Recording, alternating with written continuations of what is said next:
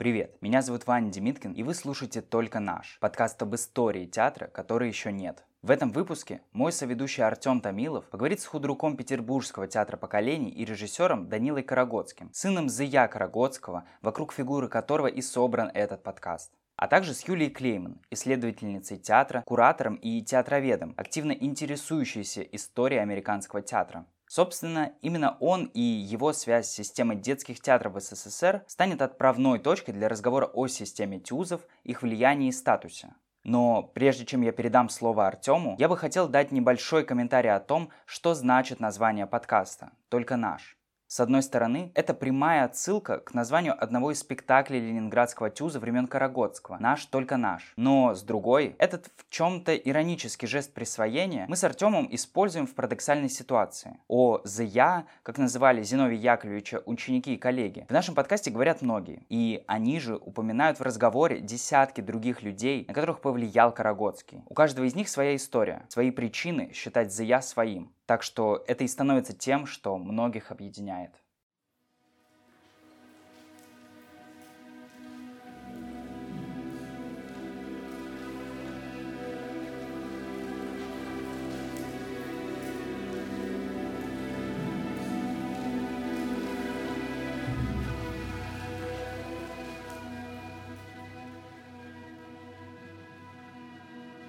Привет, Данила, привет, Юля. Здрасте. Привет. Юля, мы, по-моему, совершенно недавно знали от тебя, что ты занимаешься сейчас американским театром 20-30-х годов, и в этой связи и узнаешь про советский театр тех лет. И отсюда вопрос, что может сподвигнуть исследователя обратиться именно к историческому знанию сейчас? Что тебя именно в этом привлекло? Куда ты идешь?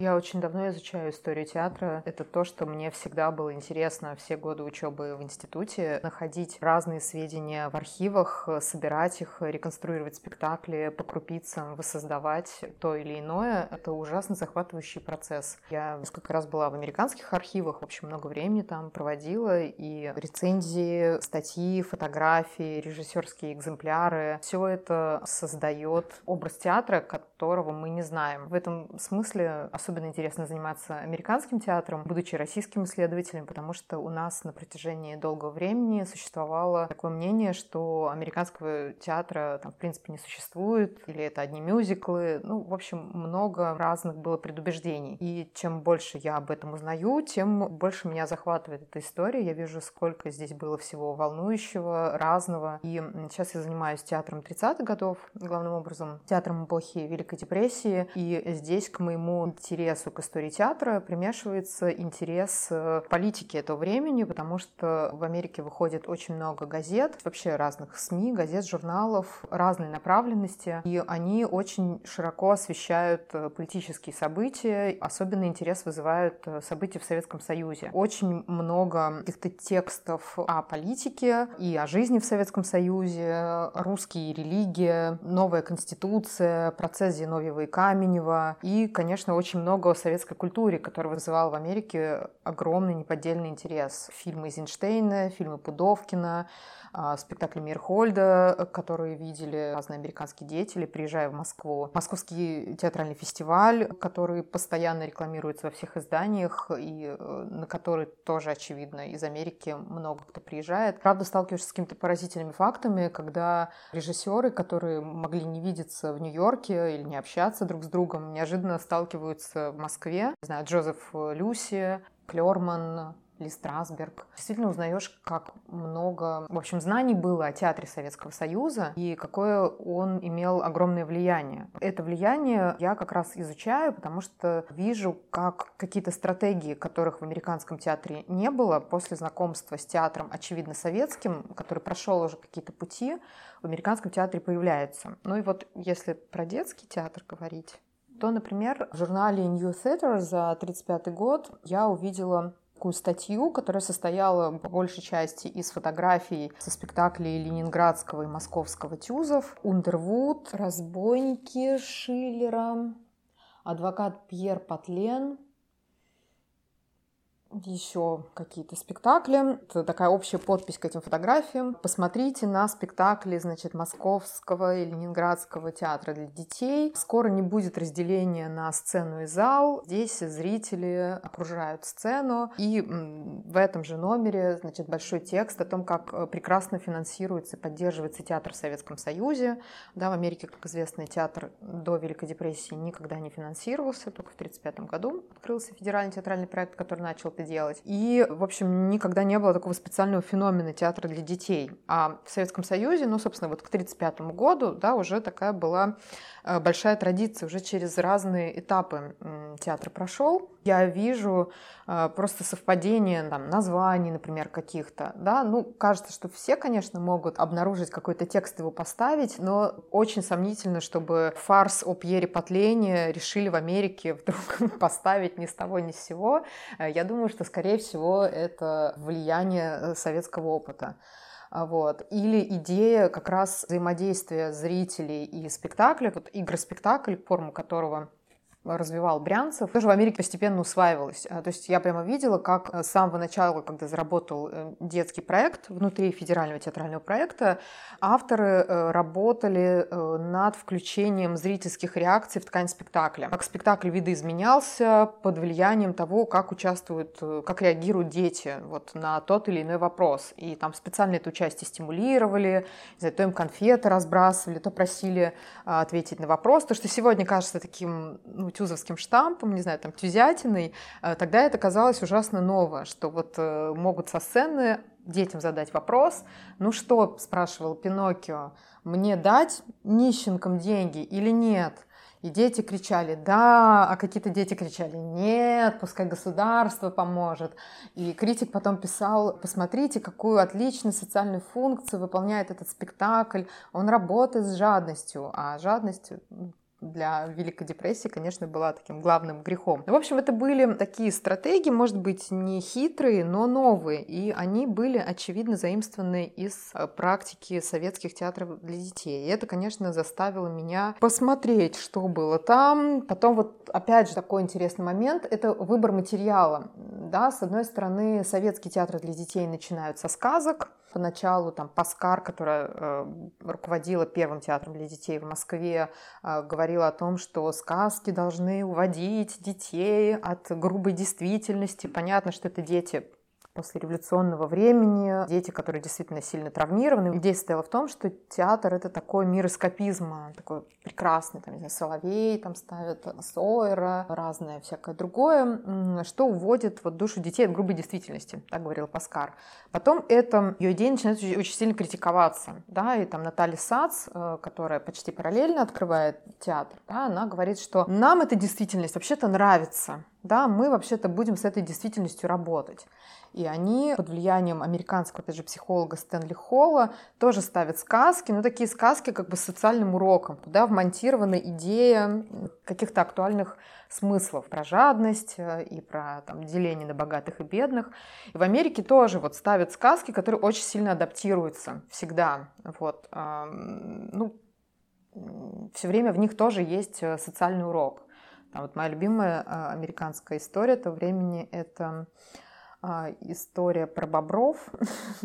такой был спектакль. Спектакль, который критики назвали Матушка Гусыня дает урок марксизма, как-то так примерно. Вот они писали, потому что там на примере бобров рассказывалось о механизмах эксплуатации, потому что есть, значит, такой шеф бобриный, который всех заставляет крутить колесо, а, и потом туда появляются, там появляются двое детей в этом волшебном лесу, которые помогают бобрам поднять восстание, свергнуть власть этого шефа и э, установить э, мир, где все, значит, э, насвистывают и танцуют. Быстро очень спектакль этот запретили, и это стало одним из аргументов для закрытия вообще всего федерального проекта, потому что в одной из газет написали, что смотрите-ка, театр учит бедных детей убивать богатых детей, например.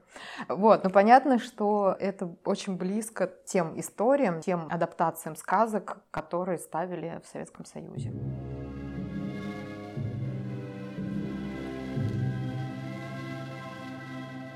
Для нас э, сегодня институциональный театр, детский, взрослый, кукольный, это норма. И мы уже давно видим критику этой нормы, на каком-то другом этапе находимся. А ты сейчас нам рассказывал о том времени, когда это все только было в периоде становления. И вот хочется попробовать реконструировать тот момент, допустим, сконцентрироваться около фигуры Брянцева, на котором произошло это событие, открытие одного из первых детских театров и, по-моему, первого институционального театра, полностью поддержанного государством.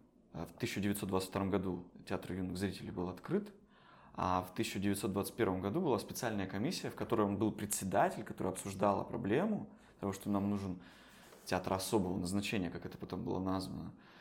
И будучи председателем, сам же стал потом руководителем.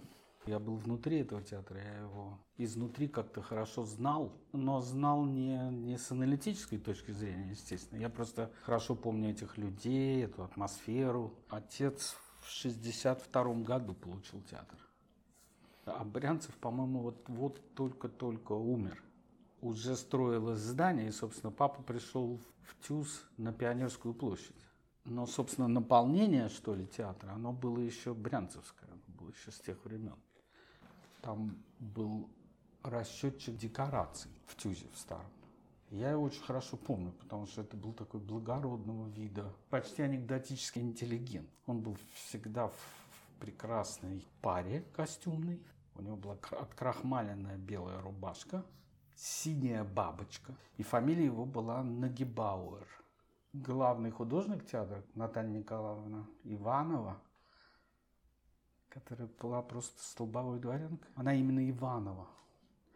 И Наталья Николаевна, она была маленькая такая изящная женщина, которая без остановки, вот одна от одной, она курила папироски «Север». Была хозяйкой этой макетной наверху, на пятом этаже в театре.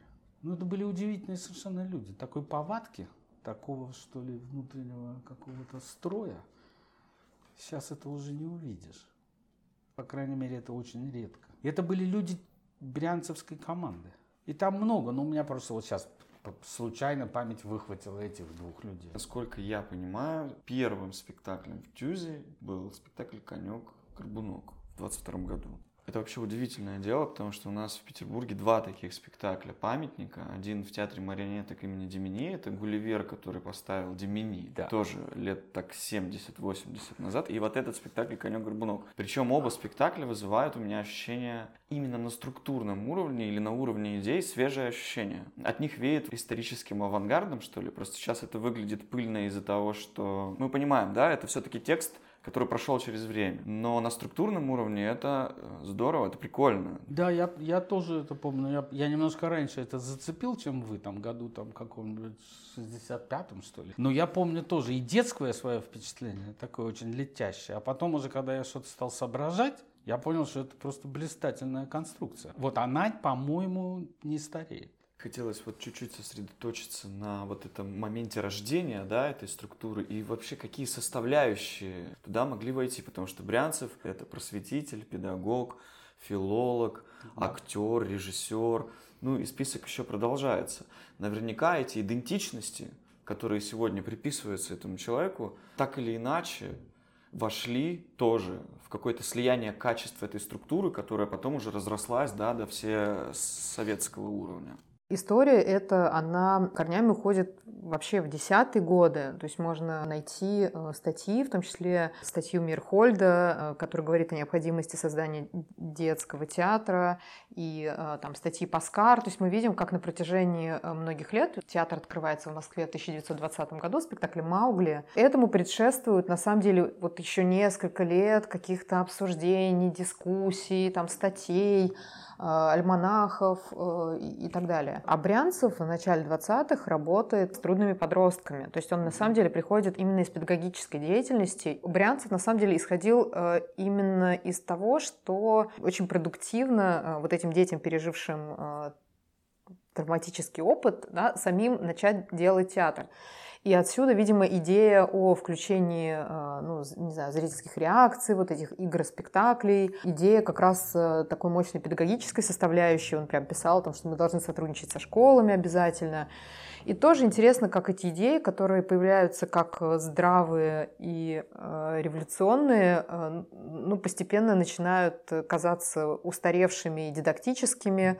Да, вот то, что у театра должна быть какая-то дидактическая обучающая функция, ну, постепенно стало штампом, да, и стало казаться, что вот театр, он должен, значит, детям, да, пальчиком показывать, там, и учить чистить зубы.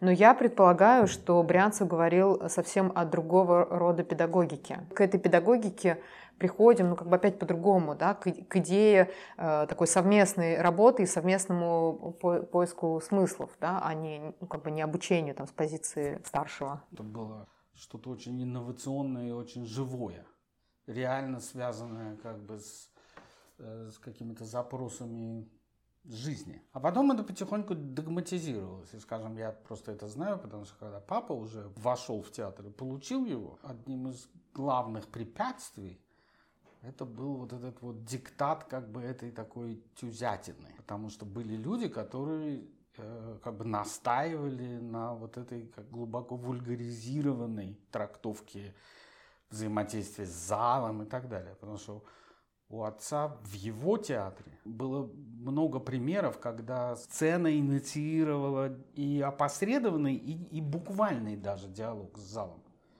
Там был спектакль, который назывался «Думая о нем». Там, по-моему, даже жанровое определение было такое, что это спектакль «Диспут». Это была история, я сейчас не вспомню, конечно, имя. Там была какая-то такая история, сильно распропагандированная официозом, когда мальчишка-тракторист, у него загорелся трактор, и он стал его гасить, потому что это произошло посередине пшеничного поля. И он как бы не дал пшенице сгореть ценой собственной жизни. Была написана пьеса кстати, тем же автором, Вольфом Долгим, который когда-то написал документальную пьесу по письмам лейтенанта Шмидта и главной любви его жизни, Зинаиды. Был легендарный спектакль «После казни прошу», который весь состоял просто из документальных текстов. Там не было ни одного слова не из документа. Так вот, этот «Думая о нем», там в какой-то момент во время действия, кстати, оформлял Эдуард Степанович Кочергин. А музыку писал Валерий Гаврилин. Это все была та еще команда. В общем, короче говоря, там в какой-то момент останавливалось действие, и актеры просто выходили в прямую в зал и начинали разговаривать со зрителем. И я прекрасно это помню, потому что люди вставали и начинали говорить как бы аргументы за, против. Был один спектакль, на который приехала мать этого мальчишки погибшего. Ее представили залу, и зал встал, и просто там 20-минутная овация да, стояла. Стояла эта женщина простая, крестьянская. Я вот тоже, возвращаясь просто к ранним годам, хотела сказать, что вначале появляются сказки, э, да, и сказки осовремененные, а потом с 25 по 1935 год э, сказки запрещаются э, просто повсеместно. А, ну, этому много способствует Крупская, и, и обсуждается, и а, сказки внушают детям мистические религиозные настроения и так далее. То есть это сложно представить, да, и мы знаем, что там в 1936 году появляется легендарный Буратино, но до этого вот э, во всех детских театрах ставят исключительно пьесы как раз о современных там мальчиках и девочках, об их подвигах. Собственно, до 25-го уже такие пьесы появляются. Вот моя любимая — это Колька Ступин, как раз в Московском театре, история о том, как... Вот это, кстати, возвращаясь к вопросу об Америке. Такая вот рецепция Америки в Советском Союзе. Мальчик Колька Ступин, который помогает девочке Нине, которая продает пирожки, а сам он папиросочник. И э, он увидел э, какую-то этикетку ботинка с крылышками, очень захотел такие ботинки, поехал в Америку, работал там в обувном магазине, заработал себе на такие ботинки, получил такие ботинки, понял, что подлинное счастье только в Советской России, вернулся и предотвратил диверсию в Москве, которую готовили враги. Самолеты был спектакль в следующем году о мальчике, который поехал помогать пролетариату в Красную Саксонию. Тут э, кинофикация использовал, значит, э, там вот э, кинокадры, там мальчик как будто бы летит, а потом он прилетает и уже там входит из-за кулис. В общем, всякие вот такие вещи, да, но никто тогда не думал, что скоро можно будет ставить э, только так, вот, что от сказок вообще нужно будет на долгое время отказаться.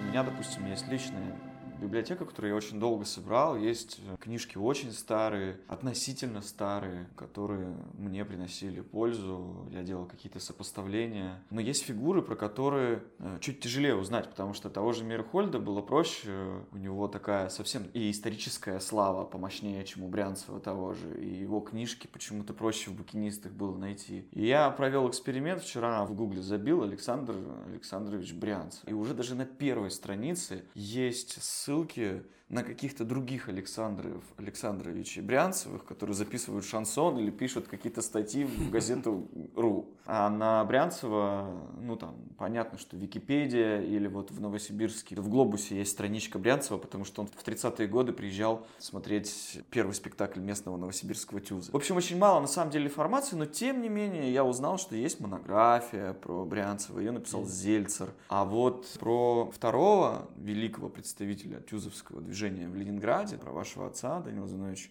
Зая, монографии нет никакой. Есть его собственная книжка про свою жизнь, я ее читал, он там и про детство вспоминает, и про учебу. Но внешнего исследования его не существует.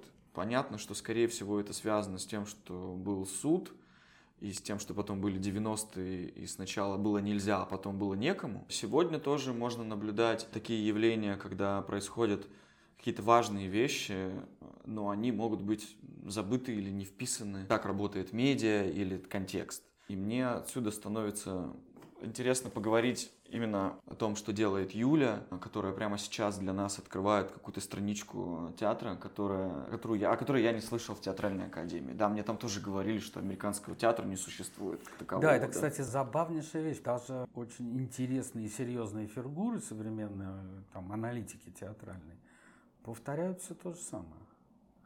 Прям удивительно. А потом вдруг раз, и оказывается, что Шехнер вдруг в моде, его переводят, его цитируют, о нем пишут, как будто, знаете, ничего не было, и вдруг среди да, пустыни да, вырос американский авангард. А вообще-то он вырос, потому что не в пустыне, потому что ну, до этого много бывает. чего было. Я могу сказать вот точки зрения американиста, я просто понимаю, почему возникли такие лакуны, почему возникла иллюзия, что никакого театра нет, потому что э, во время Холодной войны, как я понимаю, книги не поступали, поехать было невозможно, и э, начинали э, действительно развиваться какие-то конспирологические теории, то есть какие-то строятся театровические предположения, основанные вообще мне сегодня непонятно на чем. То есть ты читаешь что-то о театре, да, и понимаешь, что вот, э, видимо, исследователю была известна, известен один факт, а остальное он просто придумал да, там пьесу он не читал, он ее, ну, как-то сам тоже, опять же, нафантазировал. А, э, события как бы меняют масштаб, да, например, там вот э, пишут, у нас такая популярная была точка зрения, что в Америке ничего не было, пока не приехал Станиславский, и, наконец, после отъезда Станиславского театр появился, и все пошли вот прямо, значит, за ним делать как он. Но это тоже не соответствует действительности. Вот, а я просто понимаю, что потому что был период, когда, правда, литература не поступала, и ее до сих пор по инерции поступает очень-очень мало. Вот с чем мы сталкиваемся, и, конечно, это не может не влиять, потому что для того, чтобы э, знание появлялось, должны защищаться дипломы. Чтобы диплом человек написал, у него должны быть материалы. Материалов нет, поехать в Америку дорого, ну, ну и так далее, и так далее. Да? И вот, этих, вот эти контакты, они постепенно ну, как-то вот утрачиваются. Я, вот как человек, который любит читать книги и хочет новых исследований, хотел бы, да, чтобы сегодня в вашей профессии, скажем так, театроведческой, которая себя рефлексирует как кризисную сейчас, возникла новая мотивация писать много и исследовать. Вот какие у людей могут возникнуть мотивации сейчас взять и самостоятельно в серьезные исследования погрузиться, потому что я знаю, что ты сама летала в Америку, чтобы сидеть в библиотеке целую неделю, что, например, должно произойти, чтобы, например, про старшего Карагодского вышло исследование? Мой глубокий интерес, он э, начался еще там, во время учебы. Я просто вижу, что когда человек чем-то увлекается, да, то дальше его не нужно никак стимулировать. Поэтому, может быть, просто найти кого-то, кто уже начал писать о тюзе, или кто занимался историей тюза, кто писал об этом диплом или курсовую хотя бы, и вот он будет дальше, дальше, дальше это исследовать. Может быть, такой может быть путь. Ну, потому что я, я вижу, что деньги не могут быть мотивацией для исследования. Как я сегодня говорю, нужно выкупить у себя время. Чтобы сделать глубокое исследование, особенно про Карагодского, я просто писал э, пьесу для Данилиной выставки в музее Бахрушина. И у меня был такой опыт, реального месячного плотного погружения в эту фигуру. Я начал с того, что прочитал какие-то книжки, которые он написал сам, потому что советские мастера писали книги. Потом э, рассказы Данила Зиновича. Мне стало мало. Я стал еще что-то искать в интернете, практически ничего. Пошел, например, в ТЮЗ. Обнаружил, что там есть архив. Он в ужасающем состоянии. Ну, там стоят эти папочки с ниточками. И я просто обнаружил там, я не знаю, 61 62 год. Только-только как бы появился ТЮЗ э, на Пионерской площади, Карагодский худрук. И у него происходит собрание с заинтересованными родителями, которые вводят, э, и учителями. Просто стенографистка записывает э, эту встречу, и встреча посвящена развенчанию культа Сталина. Такая работа. И я понимаю, что это одна папочка, ну, из прямо сотни. И это интересно. То есть я понимаю, что я просто не могу себе позволить сейчас, потому что я ну, все-таки не исследую так глубоко. И вообще это не генеральное свойство в жизни быть исследователем, который пишет книги или большие статьи. Но я чувствую этот потенциал, да, что это все надо прочитать, обработать, систематизировать. В любом случае, чтобы человек делал это внятно, ему нужно чувствовать, что он защищен, что у него выкуплено время. Если бы это, это издание этой книги было на балансе у театра, ну то есть вот такие издательские проекты, они же были у БДТ. БДТ издавал колоссальную книгу «Художники БДТ». БДТ издавал очень большую и классно иллюстрированную книгу «История БДТ» просто по годам. Я знаю, что Завлит и редактор, они сидели бесконечно в архивах, находили эти эскизы и так далее, и так далее. Но что было бы логично, если бы театр, например, подал на грант и получил этот грант, и его сотрудники, а там, да, есть люди с этим образованием, бы, да, этим занялись, ну, вот такой путь был бы логичным. Насколько он там сейчас реален, да, при данном руководстве, в данной ситуации, ну, непонятно.